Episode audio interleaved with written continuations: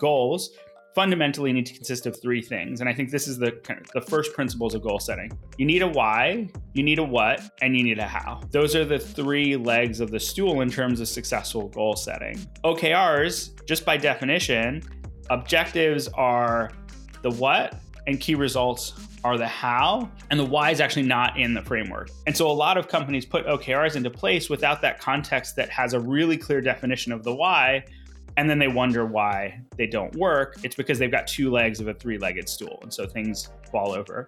So, narratives, commitments, and tasks is a way of defining goals that puts really clear emphasis on the three elements.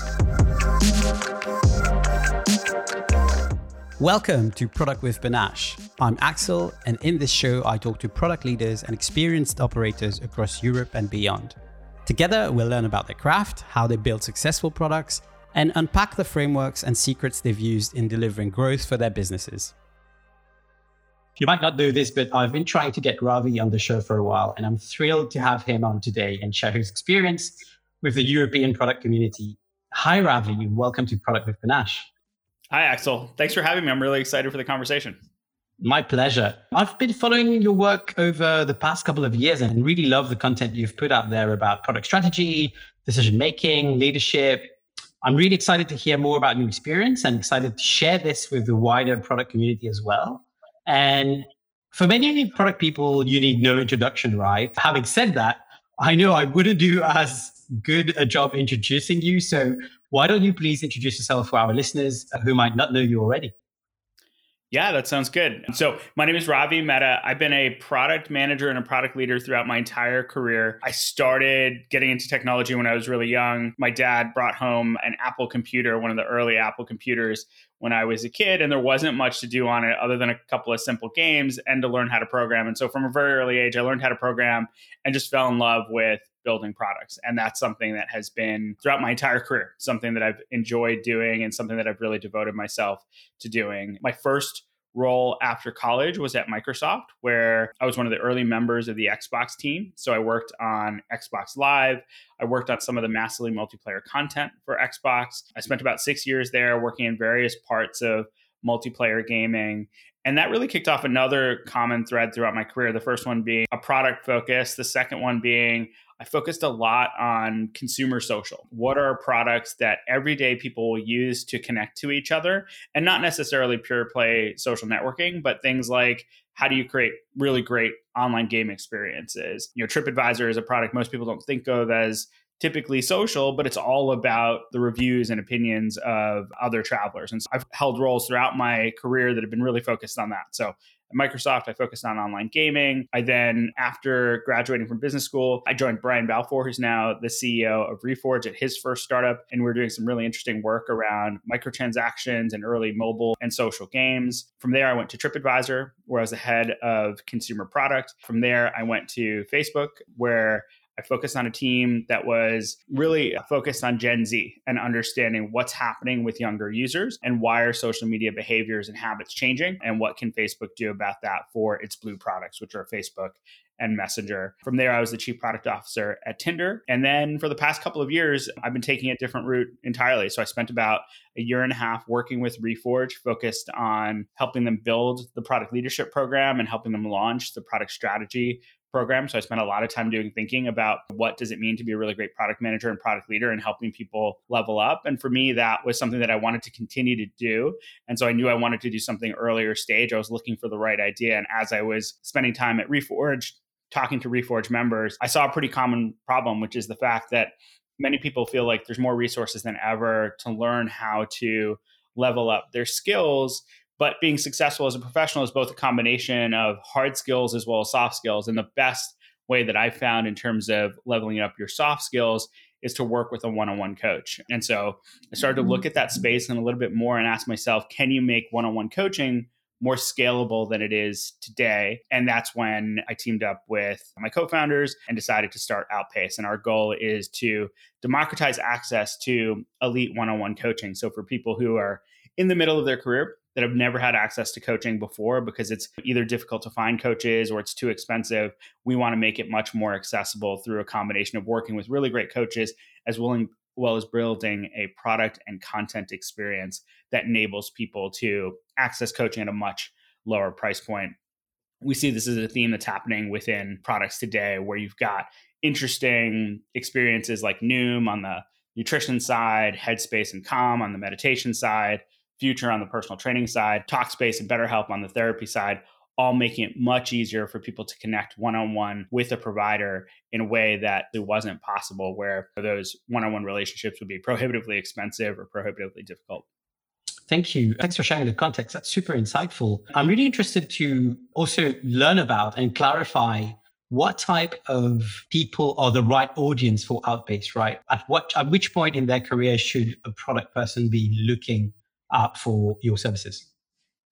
Yeah, I tend to think of careers in three acts. And if you think about a career, there's going to be more than three phases, but you can roughly break it into three phases. So the first act of a person's career is really about establishment. It's about figuring out what you want to do, committing yourself to that, starting to learn how to be a really high performer in that area. And oftentimes, the thing that really separates people who are successful in their career path from people who are less are the hard skills that they're going to learn. Can they master the things that make them a great crafts person? In our case, we're looking at people that are in fields like product management, marketing, engineering, sales, things like that. So that first act of a person's career is really important from a formative standpoint. And there's lots of great ways to level up when you're in that first act of your career. The third act of your career is you've been successful, you've gotten promoted, you're now managing a large team, you're in a, a role that's a senior leadership or executive role. The problems that you're going to be facing day to day are very much bespoke to the business you're in, the teams that you're leading, and a great way to level up when you're in that act three of your career as an executive is with executive coaching. And there's these really interesting resources on both sides. For us, the perfect customer is the person that's in the middle. So they're in the act two of their career where they're in the formative phase from the standpoint of there's an inflection point between do they kind of stay roughly where they are or are they able to accelerate their career and move into that third act where they're in a senior leadership or, uh, or executive position? And the things that are necessary for a person to really level up at that phase is a combination of some of the hard skills that made you successful in that first act of your career, but also some of the soft skills that are important to succeeding as an executive and knowing that what got you to where you are today as a high performing professional won't necessarily get to where you want to go in terms of seniority or becoming a founder or things like that is something a lot of people understand, but they're not sure how to navigate that. And so the ideal person for Outpace is someone who's looking to work with a coach to help them through that second act of their career so that they can get to where they want to go, however they define it, which might be an executive role within a larger company. It might be starting their own company. It might be really honing honing their craft in certain ways. So that's we commonly just refer to that person as like a mid-career professional who's been a high performer, who's at this really interesting inflection point within their career.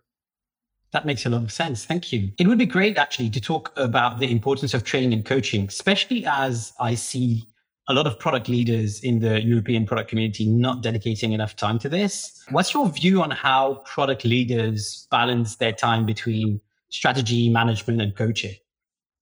Yeah, and I think this is true for people in the US market as well. There's some more resources in the US market, but it's a common it's a common problem. It's interesting. I've worked with both people in Europe as well as the US and there's some there's some distinctions, but largely the challenges are very similar. I think is a that's one of the things that's really an important shift is when you start as a product manager, a lot of your focus is on execution. And ultimately, your ability to succeed within a product management role is very correlated with your ability to drive impact in the product.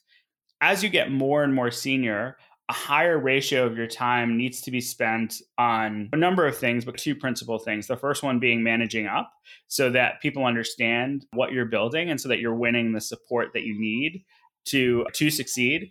And then the second is on um, just general communication, your presence within your organization, your ability to connect the dots to help people across the organization really bring disparate directions together into a single aligned direction. And as a person gets more and more senior, that ratio of communication work to hands on product work continues to get more and tilted towards the communication side to the point where a senior product leader or product executive is probably spending the majority of their time communicating and the minority of their time reviewing specs, working closely with the product team on the product details.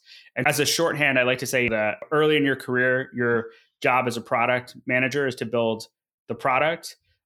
As you become a manager, your job is to build the teams that build the product. And as you become an executive, your job is to build the systems that build the teams that build the product. And so that's an interesting way of thinking about how the role changes as you become more senior.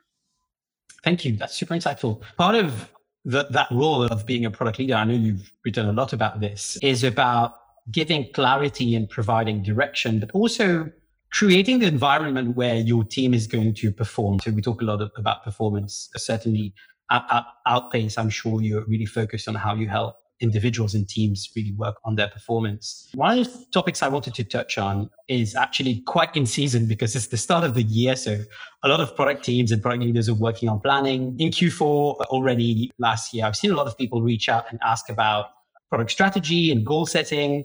I know you've written about both these topics before. Can you please give us a quick overview of, first of all, what you call the product strategy stack? And I think I'll have a bunch of follow up questions on that.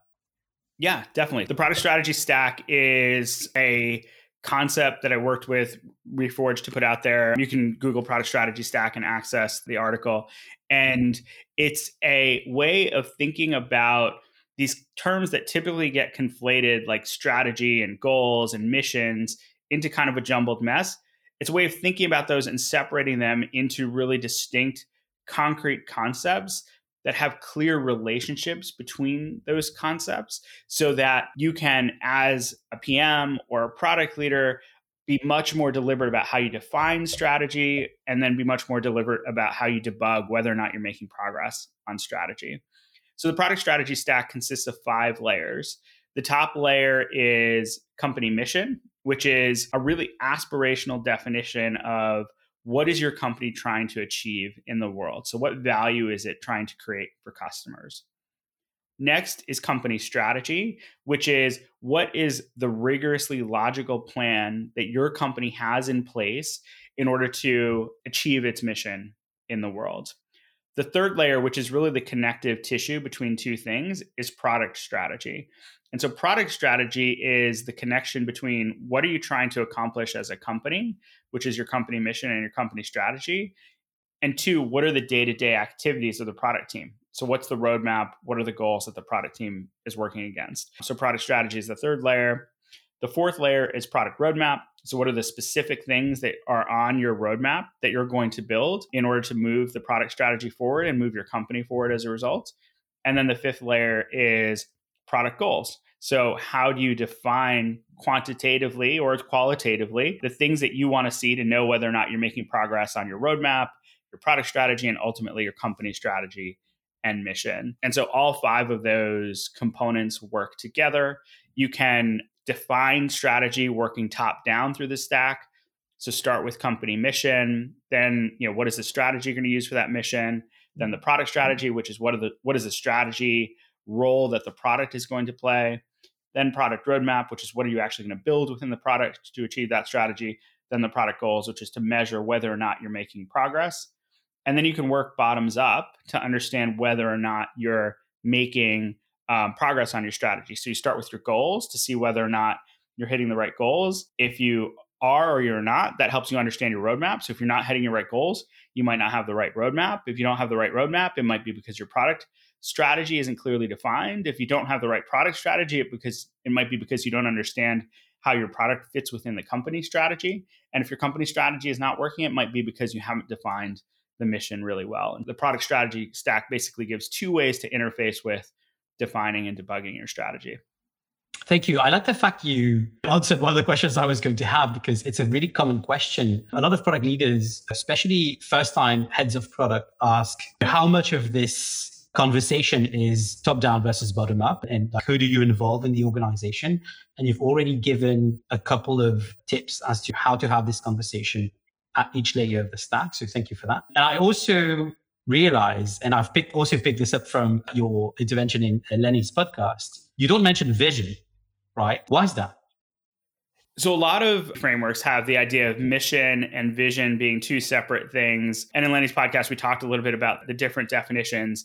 I've never quite been able to wrap my head around what that distinction is and how they relate to each other. And then even if I can, I don't really see that it's helpful to to create sort of two different statements. And oftentimes companies get really focused on the minutia of defining like what's our vision? What's our mission? No that's not a vision. No that's not a mission. Or that's the mission instead of the vision. And all of that to me feels like a distraction which is for me like the vision as is commonly defined is like what is the world that you as a company see?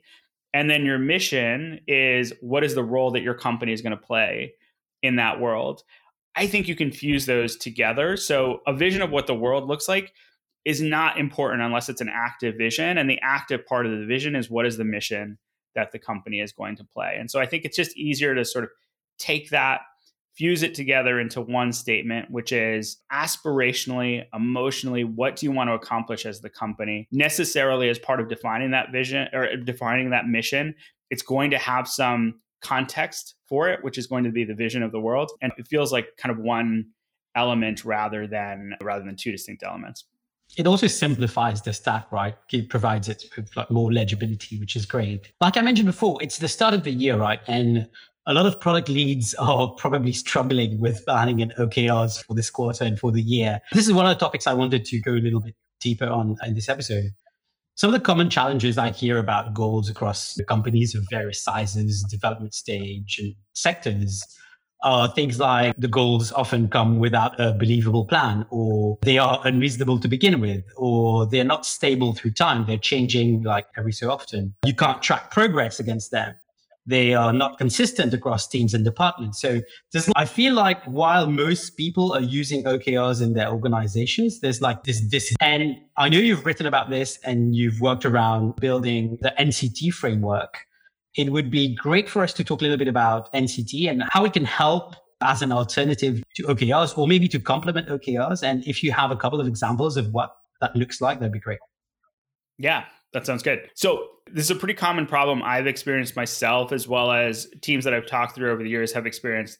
There's almost no team I've talked to that's been able to implement OKRs without some challenge and without some iteration on that. I think there's two reasons for that.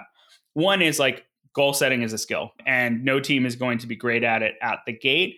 And as with any skill, as you accumulate reps, you get better at it. You know, that's just part of goal setting. And you can make OKRs work, you can make NCTs work, you can make another goal setting framework work, as long as like your kind of first principle is to understand that you know it's going to take time you need to develop a habit around it you'll get better as you get more reps and it's better not to thrash on your goal setting framework as you're getting those reps in it's a little bit like exercise you don't keep changing the exercise if you're not getting the results that you want you you increase the number of reps the second thing i think is that OKRs, it's a very general purpose framework. It's defined for goal setting in any context, whether or not it's a team or whether or not it's an individual. And it requires a particular context to work well. So, John Doerr has a really good TED talk about OKRs where he talks about that goals fundamentally need to consist of three things. And I think this is the the first principles of goal setting. You need a why, you need a what, and you need a how. And those are the three legs of the stool in terms of successful goal setting. OKRs, just by definition, objectives are the what and key results are the how. And the why is actually not in the framework. And he talks about this within the TED Talk because within the organizations where OKRs have been successful, like Google, there's some other context that dictates the why. And so a lot of companies put OKRs into place without that context that has a really clear definition of the why. And then they wonder why they don't work. It's because they've got two legs of a three legged stool. And so things fall over. So narratives, commitments, and tasks is a way of defining goals that puts really clear emphasis on the three elements. The narrative is the why, it's a strategic narrative of what are you trying to achieve and why are you trying to achieve that narrative being a really important part of that because it's not just a one line statement. It's a narrative that anyone within the organization can really understand and understand the story behind that particular set of goals or objectives. Do you feel stuck, not knowing how to tackle a problem? Are you looking for a solution to help your team members grow in their craft? Either way, check out panache.io. Panache works with product leaders to bring expert insights and proven frameworks you can use to truly deliver impact in your role. Companies like Atlassian, Content Square, and Mirakl all choose Panache to provide the right level of training and coaching for their product teams so they can perform at their best. Whether you're a product leader or an individual contributor, head to panache.io, book a seat to one of our many programs, and raise your product game today. Check out panache.io. That's P A N A S H.io commitments are the what. So it's the what are you going to do in order to achieve that strategic narrative. The word commitment is used very explicitly instead of goal because when people hear the word goal, objective, key result, they tend to reduce that down into some quantifiable number. We're going to improve revenue by 5%, or we're going to improve retention by 5%. Very purposely, the idea with commitment is that we're making a commitment of something that we're pretty convinced that we can achieve. And that doesn't necessarily need to be a number. It could be that our commitment is to ship something, or it could be that our commitment is to do some research and deliver that as some learnings. And the idea of a commitment moves people away from thinking that the only type of valid goal is an outcome. Sometimes outputs are better goals than outcomes. And I can talk a little bit more about that. And then the third piece are the tasks, and the tasks are the how. And rightfully, I think a lot of goal setting frameworks, including OKRs, say the task should largely be up to the team to figure out. And so they should have a lot of autonomy. And the point of a quarter is not to t- check off tasks, it's to deliver on goals. I completely agree with both of those things. But I think what often happens with teams that are setting up OKRs is they'll have objectives, they'll have key results, but they won't have actually figured out how they're going to meet those. And so they start the quarter with a cold start. And as a result, they're scrambling during the first part of the quarter to figure out okay, we have this really lofty key result that we're supposed to hit. Now, how do we go about doing it? And then they start do a lot of a lot of work on the how. So the narratives, commitments, and tasks really provides a way for product teams to have all three elements, the why, the what, and the how carefully designed before they go into the quarter so that the team can start work on the things that are going to be really meaningful in terms of their progress as soon as the quarter starts. Great. Thank you for that. I'm really happy you mentioned actually one of the key challenges I also observe. I will call this traditional goal setting just because it's the most widely used OKRs or the most widely used framework out there, is that it can leave teams with no idea on how to actually deliver on the outcomes. In the best cases, they have clarity on outcome goals but they don't really have a map or clear idea of the path to get. And I know you have worked on different goal types based on development stage where the teams are at in terms of maturity and on the product they're working on, and how it offers also a framework for progress because part of the goal setting framework is also the team's ability to measure their progress against some of the goals they've set. Can you talk to can you talk to some of that? Yeah, so I think that there's this there's just things that's happened in the tech industry where there's a lot of focus on outcomes. Leaders want their teams to be outcome oriented. Companies want their teams to deliver outcomes for the business. Ultimately, like investors want companies to drive outcomes. And so there's this really significant and valid focus on we need to goal the team on outcomes. And I ultimately think that's an important part of being a product manager. Your job as a product manager is not to ship features, it's to deliver outcomes. But sometimes the best way to reach an outcome is not to focus on the outcome itself. I really there's a book called The Score Takes Care of Itself, and it's all about football and a famous coach within foot, football who goaled his team not on winning a Super Bowl, but on the really micro things of what does it take to play the game? What does it take in terms of the, the footwork involved, the different plays involved? And his whole thing was that it's the outputs that ultimately drive the outcomes. And we need to focus on delivering the outputs really well. We need to focus on flawless execution. And for product teams, I think there's a similar dynamic in the sense that it's not always the case that going on outputs is better or going on outcomes is better than outputs because sometimes the team doesn't understand how to achieve the outcome. And if the team doesn't know how to achieve the outcome, let's say the goal is to move retention by 10%, then very quickly in the quarter, the team will realize that they don't actually understand how to move this. They'll just start throwing spaghetti against the wall. And then it becomes a game of chance in terms of whether or not the team hits their goals. And that's a very disempowering thing because ultimately the team doesn't know whether or not it's going to be able to achieve its goals when the quarter starts. And it really gets in the way of a learning loop. If instead the team says, What is our frontier of understanding? What do we know and what do we not know? And what's the furthest thing that we should goal ourselves that's on the interface between what we know and what we don't know? And if a team sets the goal based on that idea, then they continue continue to move that frontier forward. And so sometimes the team knows how to move a goal like retention or revenue, and then they should set an outcome based goal like that. And then they should move that metrics forward.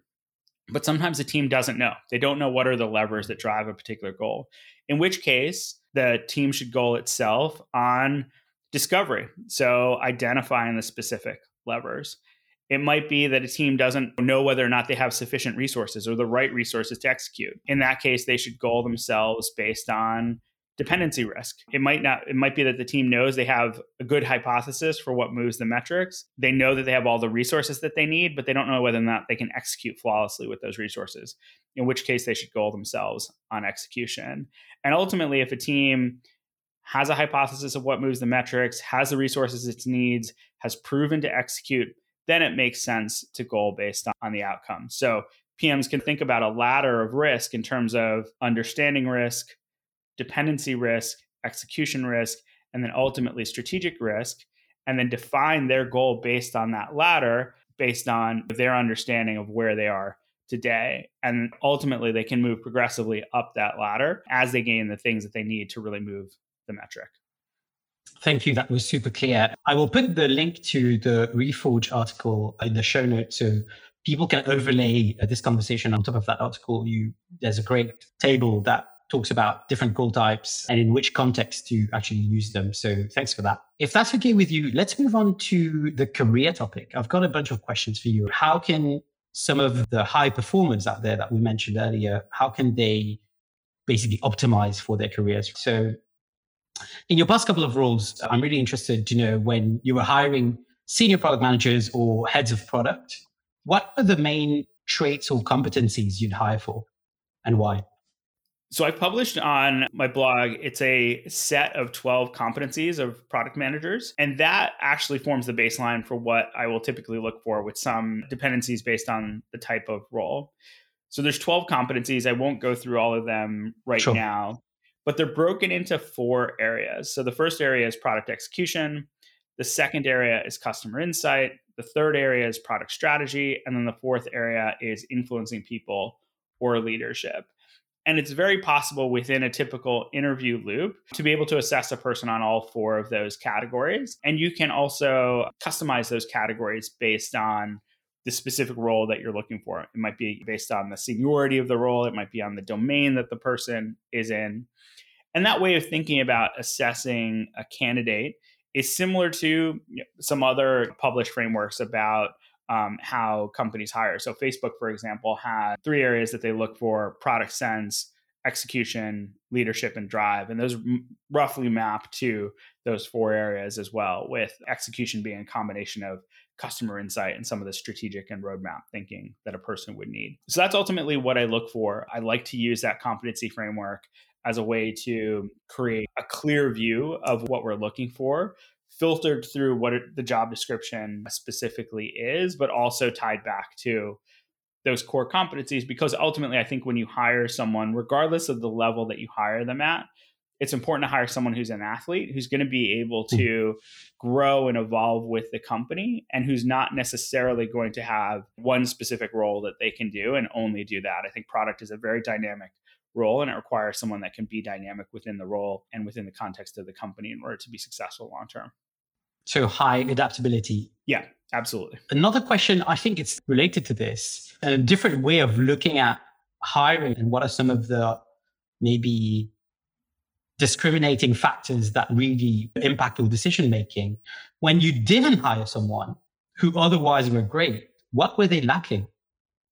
I think if, you know, in cases where you have someone who's really great who you decide not to hire. In some cases, it might be that there's domain expertise that you really need, and that person doesn't have the dom- domain expertise. I think in other cases, it's a matter of they may not have had the right set of experiences or they might not have one thing i think is important is they might not have shown enough passion or interest in the specific problem mm-hmm. that you're solving i think ultimately although that's not part of that foundational set of competencies that's orthogonal and really important pm is going to have to work really hard on behalf of customers to create value for them and if the person lacks the passion for the value that the product creates or the customers that they are providing value for, it's going to be an uphill battle for them to be really successful in the role. And so oftentimes I think that's the case. And then I know, you know a lot of people are looking for new roles right now. Um, I think it's really important as you think about your career to also be kind to yourself and to also put things in proper perspective. Oftentimes, if you're really qualified for a role and you didn't get it, it has nothing to do with you. There are there might be other factors at play, there's other candidates, and there's a variety of things that are both external and internal that result in whether or not a person is able to get a role or succeed in a role. And ultimately, you can only focus on what you can change internally and you can't focus on some of the external things. And hiring, unfortunately, just has some of those external dynamics, which make it partly a game of skill, but also partly a game of chance. So, for folks out there don't beat yourself too much about it and yeah keep a positive outlook i want to touch on a couple of things from your past so your time at tinder and then also um, some of the work you're doing at outpace what would you say was the biggest challenge you had to solve for at tinder and how did you navigate that and i'm also asking the question i suppose in the light of what we talked about in terms of coaching and mentoring, etc. For people like yourself, and this is a conversation I've had with other product leaders, chief product officers in other companies, where they, at some point when they are putting coaching in place for their teams, and sometimes it's outsourced coaching or external coaching, they think, I wish I'd have the same level of support because there's this idea that coaching is not for the leaders sometimes. I'd love to hear about, yeah, what was the biggest challenge you had to solve for at Tinder and how did you navigate that? I think the biggest problem to solve for at Tinder, which is also true of a lot of successful companies, is it technology is a domain that just continues to evolve. People's preferences and behaviors continue to evolve. And so you can't stand. And what worked yesterday for the product may not work in the future.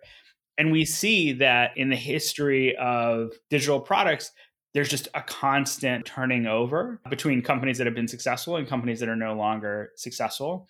And the companies that have stayed at the top for a long period of time are really not afraid to cannibalize themselves and to create something net new that leaves their old business in the past and really invests in the new business. And one of the hardest things to do in a successful company is to when all the signs are pointing in the right direction, when everything's going up, revenue is increasing, to say, let's take a step back and let's understand where things are going, not over the next quarter or couple of quarters, but where things are going over the five years and understand whether or not we're making enough of an investment. And that is a question that is profound in its breadth. It's a question of culture, right? Culturally, people have to be willing to accept that there's a different way of thinking about things. It's a question of strategy. You have to understand strategically what's happening in the market from a competitive standpoint and wh- as well as where technology is going. It's a question of leadership because you have to win people to this new way of thinking. It's a question of customer insight and underlying customer understanding because you have to understand what's changing for the customers and how is that going to evolve over time. It's a question of execution because you need to be able to execute on that new strategy. And then it's also a question of discipline because ultimately, in order to move from an old successful strategy to a new successful strategy, it often means cannibalizing the business and going through a particularly tough phase where growth might slow down for a little while because you're optimizing for global growth instead of local growth.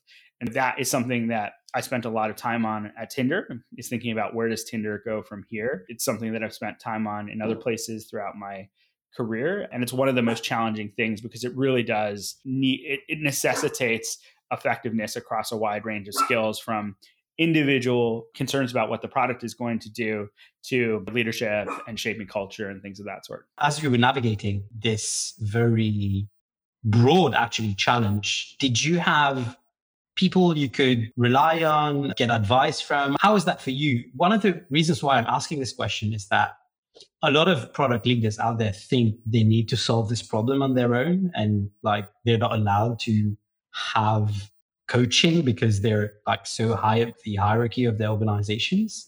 How did you navigate this? Did you have help from outside, like mentoring? Yeah, I think a few different ways. One is I think it's really important to spend time building relationships with people internal to the company so that you understand all of the different players involved and you could try to solve for what they need. And you can also try to have a team of mentors that you can turn to. I think it's really important as well to have external coaching. There's all the relationships that a person has professionally are pressurized in some way right? If it's someone on your team, you may not want to share too much with them for fear that you might make them feel like things are unstable or you might disrupt sort of the work that they're doing. If you don't have the answers, you might not want to tell your manager that in really detail because you might not want them to feel like you don't have the answers. Same thing with other senior executives. Stakeholders might be looking to the product team for answers. And if you don't have them, that might impact the relationship. So, pretty much every relationship you have within an organization has some backdrop to it, which necessitates that you need to think about how you engage with that in a way that isn't completely vulnerable. Whereas with your coach, that's one relationship that you can have that's not pressurized in any way. And so as a result, you can go to your coach if you have no idea what's going on and say, I have no idea what's going on. I need some help thinking through this. And their job is to help you make progress on that not to judge you or not to add pressure. Um, There's an element of way. psychological safety as well, right?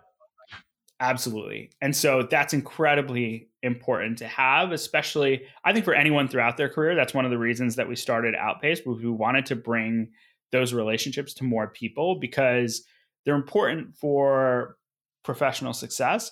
They're also important for personal wellness. We spend a lot of our time at work, our feeling of whether or not we're succeeding at work is going to impact us both at work and at home. And so having someone that you can rely on who's a sounding board can help you make the progress that you need, achieve the success that you need, and can also make you feel heard when you're in an environment where you not, might not be able to share as authentically as you want to with the other people that are around you.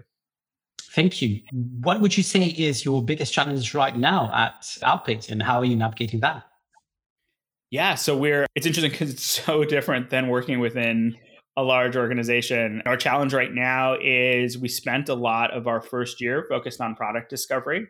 So understanding what does it mean to scale coaching? And one of the key things that we wanted to do is we wanted to do more than just scale the match. There's a number of companies that are we're going to have a network of coaches that are more affordable and more accessible and we're going to enable anyone to match with the coach but then they step out of that relationship and just let that relationship proceed as it normally would. The challenge is, especially for someone that's never had a coach before, understanding how to make the most out of that relationship can often be a process in and of itself. And so we wanted to understand how can we productize the coaching relationship to make it both more efficient and more effective for people. And so we spent a lot of our early product discovery on answering that question. And so now we're moving out of that. We have a beta version of our product that's been built that we've got our first few beta users going through. We are iterating on that, really getting things locked in so that we can do a public launch. So a lot of the things that we're focused on day to day are very execution focused. At the same time, like the strategy decisions that you make within an early company are something that will last for a long time. And so we've been spending some time thinking about our strategy and, and how we want that strategy to unfold over the next couple of years, particularly in light of some of the advances within AI. We've been we started the company knowing that AI would play a really critical role in what we're doing. But the rate at which we've seen advances, particularly around large language models like GPT, has enabled us to look at it and say, actually, we can move much more quickly on this. And we look at AI as a way not to replace the coach, but to really amplify the coach. And so we're putting AI tools in the hands of the coach to enable them to deliver better advice more quickly and more efficiently. So that's something that we've accelerated. And that's something where we want to make sure we've got the right strategic orientation, which is guiding our day to day execution. That's really key. Another thing that's really key given our stage is just raising and runway and all that sort of stuff. So we're having conversations with investors for our seed round. So those are the types of things that we're focused on. Making sure we have the right umbrella strategy, executing really well against that, and making sure that we have the right resources and investment and partners to grow at the pace that we want to. Brilliant. Before we wrap up, I've got a question from the community actually. And it's, uh, I think it's quite contextual. So, someone from the community is asked, How do you keep the motivation going within the team when there has been no major business achievements, especially now when global outlook for economy is very uncertain? How do you ensure that your product strategy survives the test of time?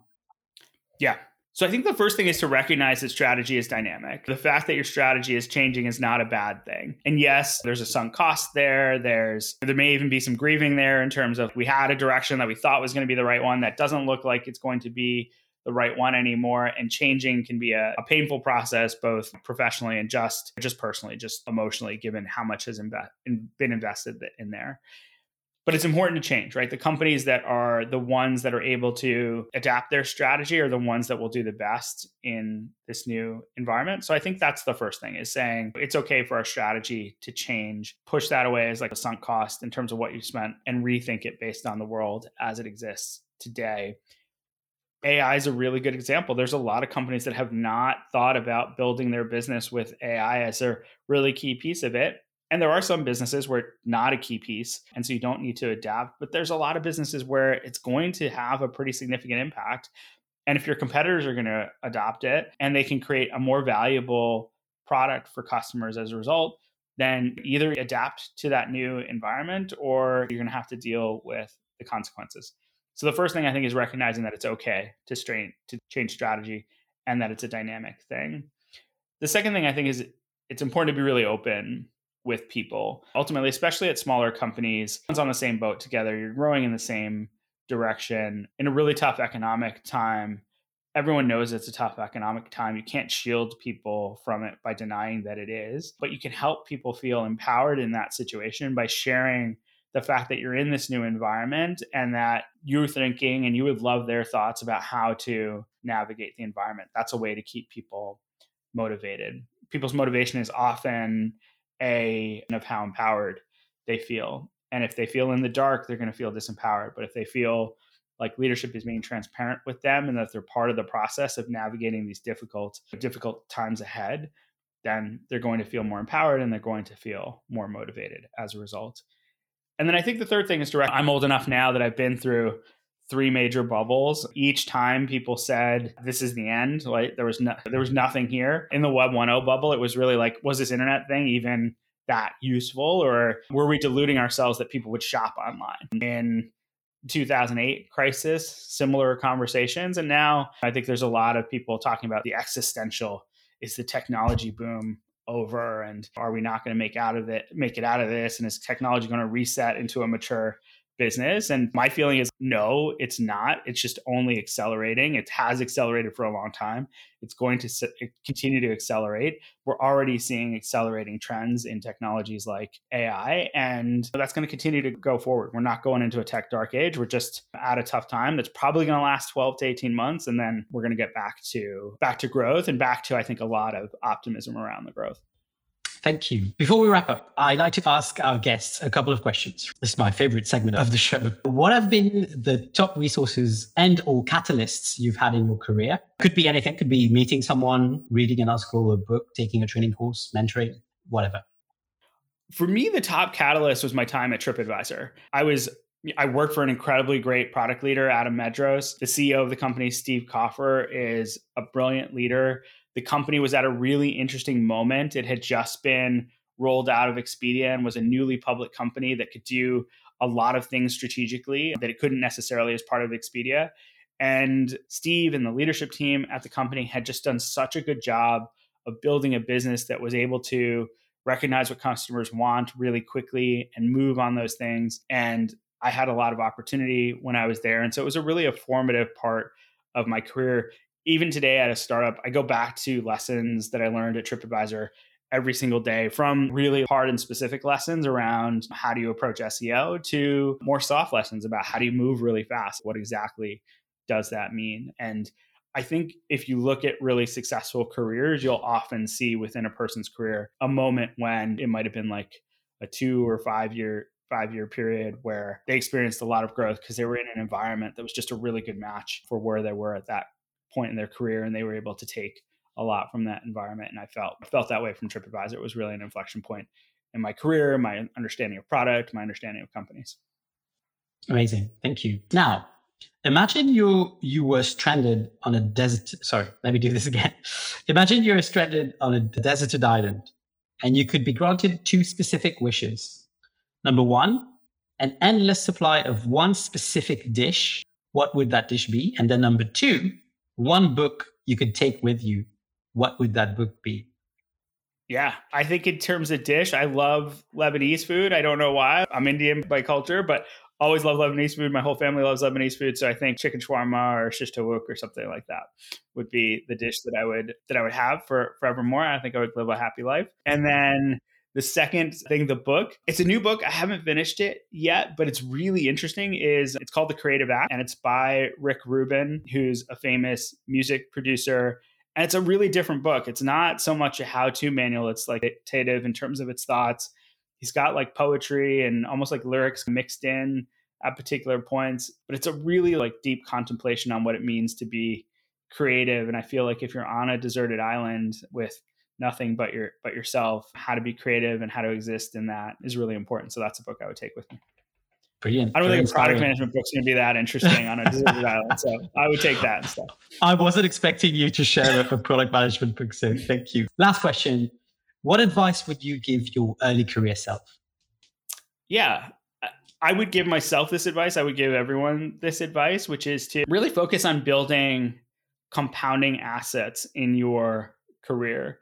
Time is a wonderful thing in that it just the way that a lot of things work, it makes things bigger and more impactful. And there's the kind of classic career thing, which is you look for a great job, you go and you do a great job at that job, you get promoted, and then you go to your next job. And your compounding asset is track record of experience and your most recent title and your most recent comp. But the problem is you're not actually taking a lot of your experiences from one role to another. And that compounding asset that you have in terms of title and comp is pretty fragile, especially in terms of where careers are going. And so I've looked at other folks who've done a really good job of building a personal brand, and they have their compounding asset is their audience, their writing, the people that go to them for thought leadership. And you see the value of that over time, and it's more exponential than the value of your latest title and your latest comp.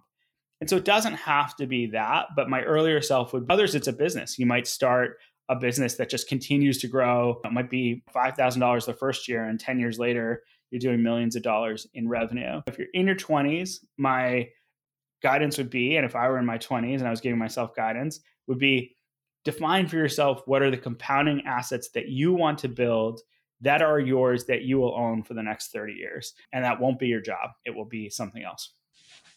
Brilliant.